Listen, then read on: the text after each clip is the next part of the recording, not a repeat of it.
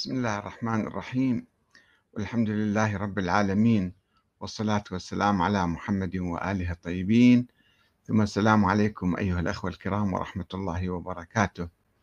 كتب لي أحد الأصدقاء معلقا يقول أنشودة واحدة مثل سلام يا مهدي قضت على كل تنظيراتك العبثية يا أحمد الكاتب.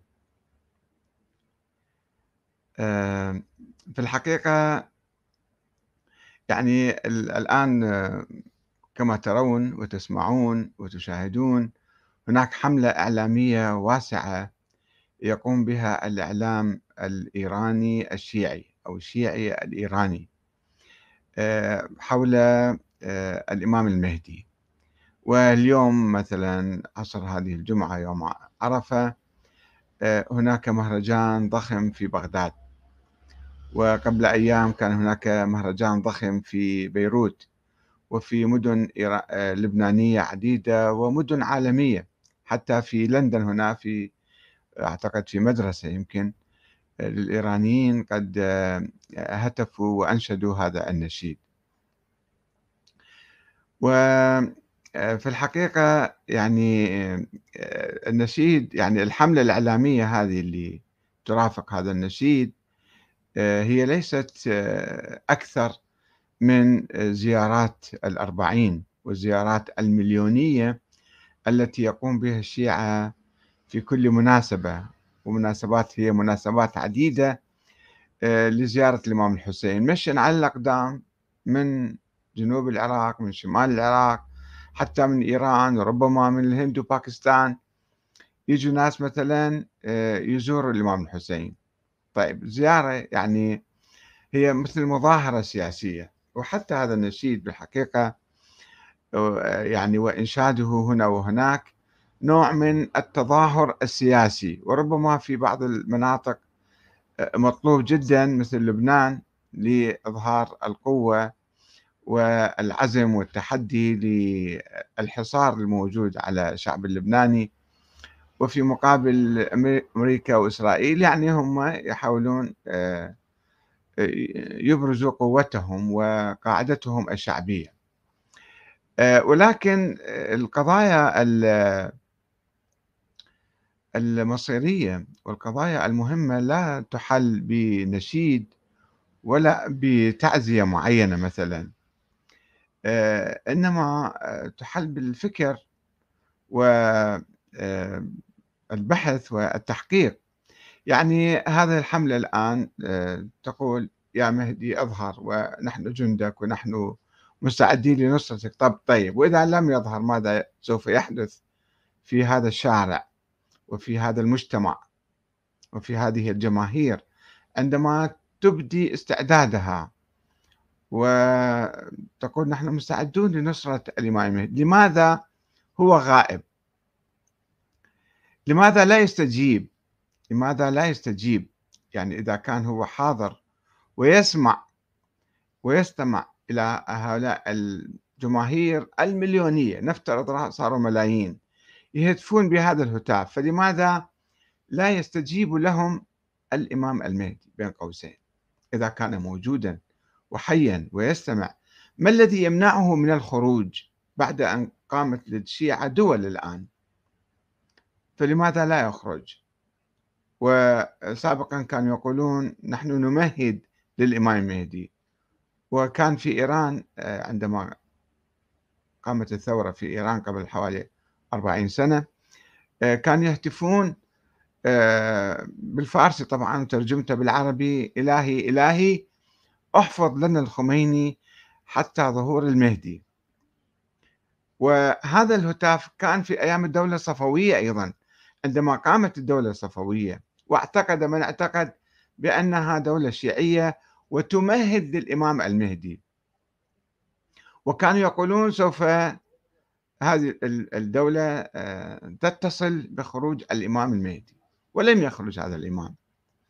فلماذا يعني لماذا لا يستجيب؟ هناك آية في القرآن الكريم تقول بسم الله الرحمن الرحيم في سورة الأحقاف. ومن أضل ممن يدعو من دون الله من لا يستجيب له إلى يوم القيامة ما راح يستجيب لك. وهم عن دعائهم غافلون. يعني لو كان الإمام المهدي موجود ويشوف الأنصار وناس مستعدين فلماذا لا يظهر؟ هل الظهور هذا طبعا راح يطرح عدة أسئلة. هل ظهور الإمام المهدي مرتبط بالناس بتهيئة الأرضية بالإستعداد بتوفر العدد الكافي من المناصرين أم لا؟ القضية مرتبطة آه، بالغيب. طبعا آه، يعني ارتباط آه، ظهور الإمام المهدي بالعدد الكافي من الأنصار. هذا كان قول السيد المرتضى الشيخ الطوسي الذين قالوا برروا الغيبة أنه الإمام لم يغب إلا لأنه لم يجد أنصارا في ذيك الأيام في القرن الثالث والرابع ولو وجد أنصارا لوجب عليه القياء الظهور كما يقول الشيخ الطوسي مثلا. لماذا لا يجوز أن يغيب؟ إذا الله مكلفه بقيادة الأمة الإسلامية وكان هناك عدة وأنصار فهو غير معذور بالغيبة. لماذا يغيب؟ الغيبة لا تجوز. هذا خلاف ما أمر الله تعالى. الله أمره وكلفه على فرض وجوده أن يقود الأمة الإسلامية أن يكون إماما. يكون إماما يعني حاكما. فلماذا لا يخرج؟ فإذا هو يخالف أمر الله تعالى. إلا أن آه، نقول بعد توفر العدد الكافي أضعافا مضاعفة بالملايين الآن مستعدين ومؤمنين بوجود هذا الإمام وينتظرون خروجه. فلماذا لا يخرج؟ يقولون يعني أيضا كانوا يجيبون عبر التاريخ بأنه آه، آه، لحكمة لا نعرفها هذا مثل التأويل أو مثل التفسير. والبعض يقول لا هو غاب بأمر الله تعالى ولن يظهر إلا بأمر الله تعالى. هذا طبعا راح يطرح آه، سؤال آخر مهم جدا وهو أن الإمام المهدي على فرض وجوده اللي هو محمد بن الحسن العسكري هل هذا إمام يعني مكلف بالحكم وقيادة الأمة وإرشاد الناس وهدايتهم أم أنه نبي؟ عنده ارتباط خاص بالله تعالى. حتى لو لم نقل أنه نبي إذا قلنا أنه جت أوامر من الله تعالى أن نروح تعال غيب أنت.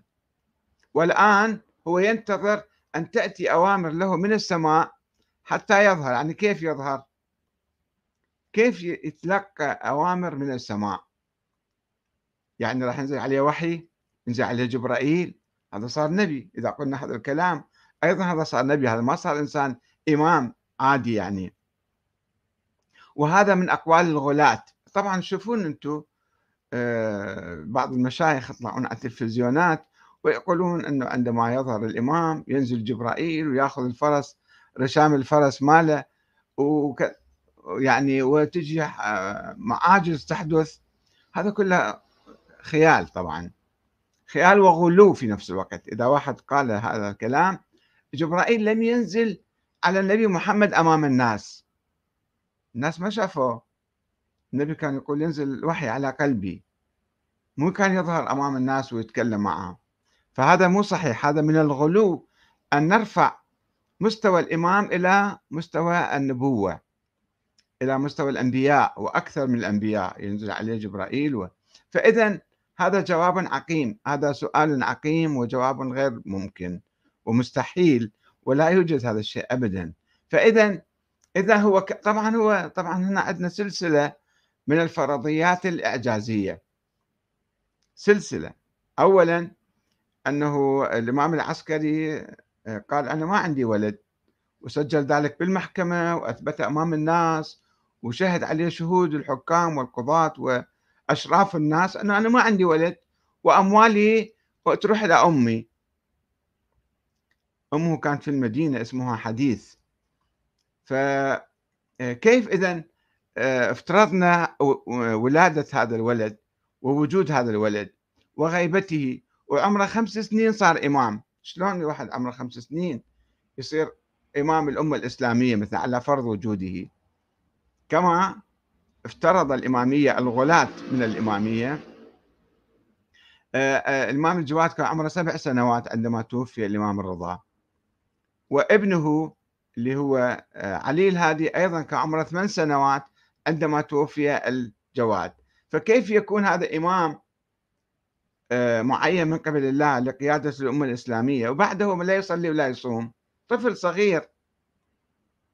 طفل صغير لا يصلي مو مكلف شرعا. فشلون هم الغلاة؟ طبعا هذا كان محل بحث عند الشيعة في ذيك الأيام الشيعة المعتدلين والشيعة الغلاة. الشيعة المعتدلين قالوا هذا مو ما يصير مو معقول. وذهبوا إلى أئمة آخرين مثلا يونس بن عبد الرحمن اللي كان هو عضد الإمام علي الرضا واللي هو اللي سوى إمامة الرضا في مقابل الواقفية الذين وقفوا على موسى بن جعفر. فهذا ذهب إلى أحمد بن موسى اللي مدفون في شيراز. وقال مو معقول طفل صغير بعد ما متعلم وبعدين أبوه عافى آه، عمره ثلاث سنوات. فمن أين تعلم؟ من أين تعلم هذا الطفل؟ أبوه ما علمه. يقولون الغلاة كانوا يقولون عنده علم غيب ينزل عليه ويجي عليه وحي يعني رفعوا إلى مستوى النبوة. وإذا إذا إذا كان مستوى عادي فلا بد أن يعلمه أبوه. البعض قال هو لما يكبر راح يقرأ كتب ويتعلم. يعني كان في جدل حول آه، آه، العلم وعن المسؤولية.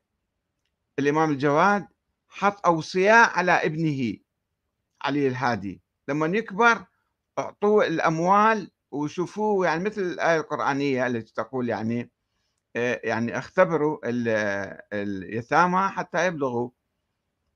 وإن انستهم رشدا فأعطوهم أموالهم. مو أنه آه، إذا بعد طفل صغير ما يعرف يتصرف بالأموال. وهكذا كان الإمام الهادي طفلا صغيرا لم لم آه، يستطع التصرف بأمواله إلى أن بلغ والأوصياء أعطوه أمواله إلى بعدين. فالإمام الغائب محمد بن الحسن العسكري لو كان موجودا عندنا مشكلتين. مشكلة العلم من وين راح يتعلم؟ ثم مشكلة المسؤولية وهو بعد طفل صغير. الله لا يمكن أن يكلف واحد أن يقوم بهذه المسؤولية. يقولون عيسى عليه السلام النبي يحيى هذه قصص استثنائية ذكرت في القرآن لأهداف خاصة.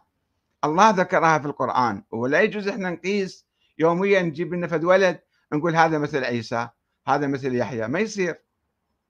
عندنا مقاييس عادية بالقرآن الكريم بالإسلام لا يمكن أن نتجاوزها. ثم استمرار حياته ثم استمرار حياته بصورة إعجازية صار 1200 سنة. من وين جبنا الإعجاز؟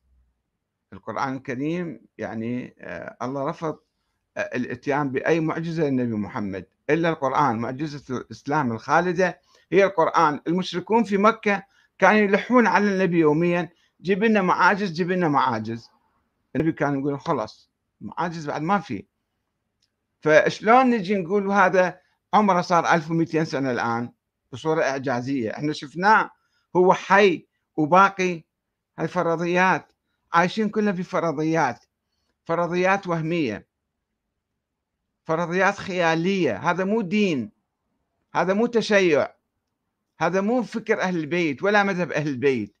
هذه انحرافات حدثت بعد وفاة الإمام العسكري. الإمام العسكري صرح وأعلن وأثبت ذلك في المحكمة أنه ما عندي ولد. لا يجوز أن ننسب ولد إلى الإمام العسكري رغما عن أنفه. وأهل بيته كل أهل بيته كلهم قالوا ما عنده ولد. إلا ناس دجالين نسبوا آه، وجود الولد بالسر. وقالوا لا تفتشوا لا تسألوا لا تبحثوا. وكانوا يخدعون الناس ويضحكون عليهم ويأخذون الأموال. دول النواب الأربعة يسموهم النواب الأربعة.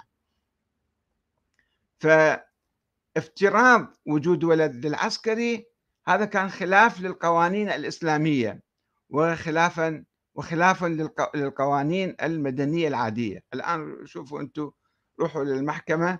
واحد يتوفق ويروحوا يقولوا له هذا عنده ولد. وهو ما كان متزوج ولا عنده أولاد مثلا. هل يجوز نسبة هذا ويسجلوه بالنفوس؟ هذا عنده ولد مثلا. هذا كلام غير منطقي.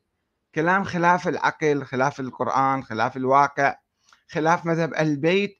هذا انحراف كبير عن مذهب أهل البيت. أكبر انحراف حدث هو افتراض وجود ولد للإمام العسكري. وبعد ذلك افتراض أنه إمام صار عمره خمس سنين صار إمام. ثم أنه هو باقي على قيد الحياة وهو المهدي المنتظر. وبعد 1200 سنة نجي نقول يا مهدي اخرج يا مهدي اخرج إحنا جنودك وإحنا أنصارك وإحنا عوانك وما يخرج. طيب إذا ما خرج بعد سنة بعد سنتين بعد عشر سنين بعد مئة سنة شنو تسوون أنتم قاعد تسوون الحملة الإعلامية؟ شنو راح تسوون بعد؟ شو تجاوبون الناس اللي راح يسألون لماذا لا يخرج؟ نحن الآن أبدينا استعدادنا. لماذا لا يخرج؟ كانت في حركة آه، في آه، نيسابور أو نيشابور في بلدة في قرب خراسان كانوا فيها شيعة في القرن الثامن الهجري. الثامن أو التاسع آه، يسموهم السربدارية بالفارسي. السربدارية يعني الانتحاريين اللي مستعدين ينشنقون من أجل مبدأهم. الشيخ حسن الجوري كان زعيم هذه الحركة أو هذه الجماعة. وكانوا هؤلاء يخرجون فرس كانوا في أيام أواخر أيام الدولة المغولية. المغول كانوا باقين فلول من عندهم ويحكمون هاي المنطقة. كم شرطي كمغولي كانوا موجودين في هذه المنطقة ومسيطرين على المنطقة. يدخلون في البيوت وينهبون ما يشاءون دائما. عايشين على على النهب والسلب. فولدت حركة شيعية اسمها الحركة السربدارية بقيادة الشيخ حسن الجوري. لذلك شنو كانوا يسوون؟ شوفوا شلون العقدة التي كانت لديهم. يعني افتراض وجود ولد للإمام العسكري وهو الإمام المكلف من الله تعالى أن أن يقيم الحكم ويقيم العدل. وهذا كان يفترض سؤال آخر. سؤال آخر ما هي مسؤوليتنا نحن آه، تجاه الحياة تجاه الأمر المعروف والنهي عن المنكر وإقامة الحكم وتحقيق العدل ومحاربة الظلم والجور مثلا. شنو هي مسؤوليتنا؟ هذا سؤال مهم طرح من أول يوم. عندما افترضوا وجود ولد الإمام العسكري وقالوا هو الإمام المعين من قبل الله الإمام المعصوم المعين من قبل الله. قالوا إذا يجب أن ننتظره ولا نقوم بأي شيء لأن هذا مو شغلنا مو واجبنا مو عملنا. إحنا يجب أن ننتظر انتظارا سلبيا فقط. انتظارا سلبيا. لا يجوز لنا إحنا كما قال العلامة الحلي في كتاب الألفين اقرأوا كتاب الألفين. يقول لا يقوم مقام الإمام إلا الإمام نفسه ماكو واحد آخر يجي يقوم بهذا الدور. فإذا الشيعة كان يغلب عليهم ذيك الأيام الانتظار السلبي الذي يحرم إقامة الدين يعني تطبيق الدين. حتى صلاة الجمعة كانت حرام ما يجوز واحد يصلي صلاة الجمعة إلا الإمام يخرج. كما يقول حتى السيستاني الآن لا تجب صلاة الجمعة ولا تجب صلاة العيدين حتى إلا بعد خروج الإمام. الآن مستحبة. مخيرة مثلا صلاة الجمعة مخيرة كما يقول السيستاني وبقية المراجع. فهذا الشيخ حسن الجوري أسس حركة في لانتظار الإمام وتعالوا يا ناس استعدوا وتحضروا وحتى يظهر الإمام. وكانوا يخرجون فرس كل يوم جمعة يخرجون فرس إلى الصحراء ويدعون بهذا الدعاء. يا مهدي يا مهدي اخرج إحنا انصارك إحنا عوانك. ولم يخرج الإمام. منذ طويلة سنوات وهذا الإمام ما استجاب لهم. يقولون بس واحد إذا مضيع بالصحراء ينادي يا مهدي بسرعة يلحق له ويدلي الطريق. زين هذا ينادون حركة واسعة آه، بها مئات إذا مو آلاف يدعوه إحنا مستعدين ننصرك. تعال ما في شيء ما في شيء تخاف من عنده كم شرطي كله موجودين في نيسابور. فلم يخرج. وفي يوم من الأيام هذول كما قلت لكم الشرطة المغول أو الجنود ذولا كانوا يدخلون في البيوت وينهبون ما يشاءون. وذولا ساكتين ينظرون إليهم ولا يقومون بأي عمل مضاد. حتى ما يدافعون عن أنفسهم. ففي يوم من الأيام دخل أحد الجنود المغول بيت الشيخ هذا نفسه قائد الحركة الشيخ حسن الجوري. فنهب ما يشاء وأخذ كل شيء وهذا الشيخ واقف يباوع عليه بس هكذا. إلى أن وقعت عينه على زوجة الشيخ حسن الجوري فمسكها من يدها وأراد أن يسحبها معه. الشيخ قال له يا عمي تأخذ كل شيء بس مرتي بعد لا تأخذها ما يصير. فاختلف معاه سحب سكين وقتل الجندي هذا. إجوا الجنود الآخرون حتى يدافعون عن صديقهم. هبت منطقة نيسابور فشافوا قضوا على الفلول الباقيين من جنود المغول وأسسوا دولة اسمها الدولة السربدارية. دامت خمسين عاما قبيل الدولة الصفوية. فالانتظار السلبي انتظار عقيم. ومن أضل ممن يدعو من دون الله من لا يستجيب له إلى يوم القيامة. ادعوا منا إلى مليون سنة. ما راح يظهر هذا الشخص. لماذا؟ لأنه غير موجود وغير مولود ولا يسمعكم ولا يستجيب لكم. فإذا ما هي مسؤوليتنا اليوم؟ نحن الآن الحمد لله رب العالمين. أقصد الشيعة بغض النظر عن بقية المسلمين الشيعة عندهم دول. وعندهم قوة عسكرية وقوة سيادية يتحدون العالم فيها يتحدون أمريكا فيها يتحدون إسرائيل فيها. طيب ماذا يمكن أن يعملوا؟ عليهم أن يعملوا بواجباتهم. ولتكن منكم أمة يدعون إلى الخير ويأمرون بالمعروف وينهون عن المنكر. هذا واجبنا.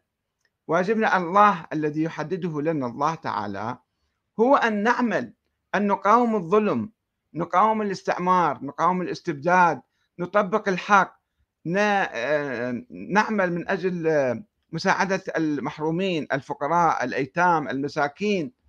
نحارب الظلم والطغيان والفساد كما يفعل كثير من الشيعة هذه الأمور هذه الأيام.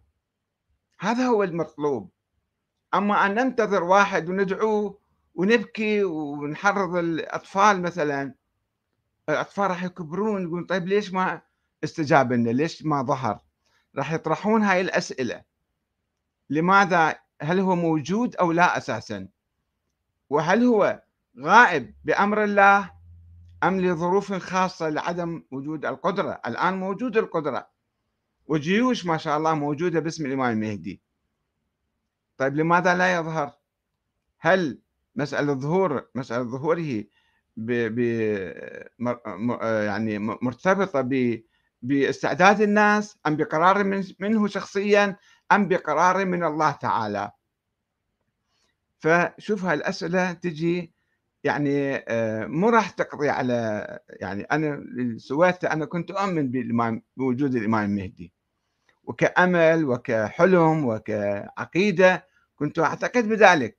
ولكن عندما بحثت تاريخ الغيبة الصغرى. وقرأت هذا الكتاب كتاب الشيخ الطوسي كتاب الغيبة أول ما قرأته في هالموضوع.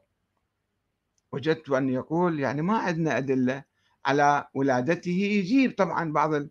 يقول أهم دليل هو الدليل الاعتباري يعني الدليل العقلي كما يسموه أيضا الدليل الفلسفي البعض يسميه. وهو دليل فرضي يعني افتراضي.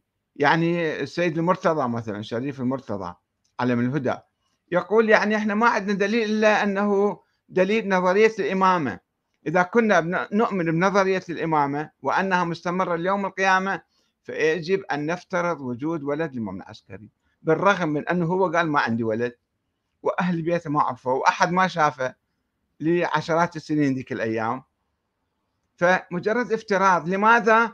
لأن نظرية الإمامة إذا لم نؤمن ولم نفترض وجود هذا الولد نظرية الإمامة راح تنهار ونظرية الشورى راح تطلع. الآن الشيعة يطبقون نظرية الشورى. انتخابات عندهم أنظمة جمهورية عندهم.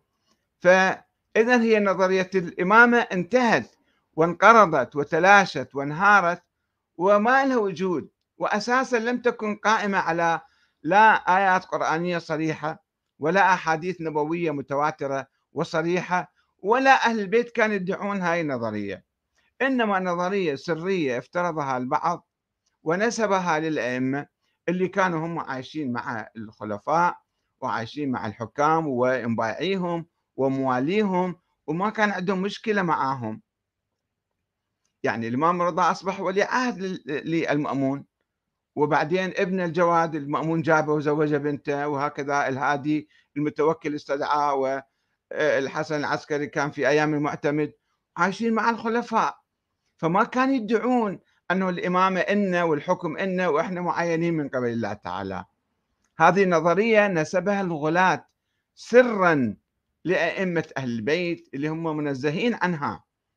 فإذا نحن عدنا الآن إلى الفكر الطبيعي الفكر المعقول الفكر القرآني وأمرهم شورى بينهم أنه إحنا ننتخب حكامنا بأنفسنا وإحنا علينا أن نطبق العدل نطبق الدين نحارب الظلم والطغاة والفاسدين والمهدي كلمة عامة كانت قبل ذلك التاريخ.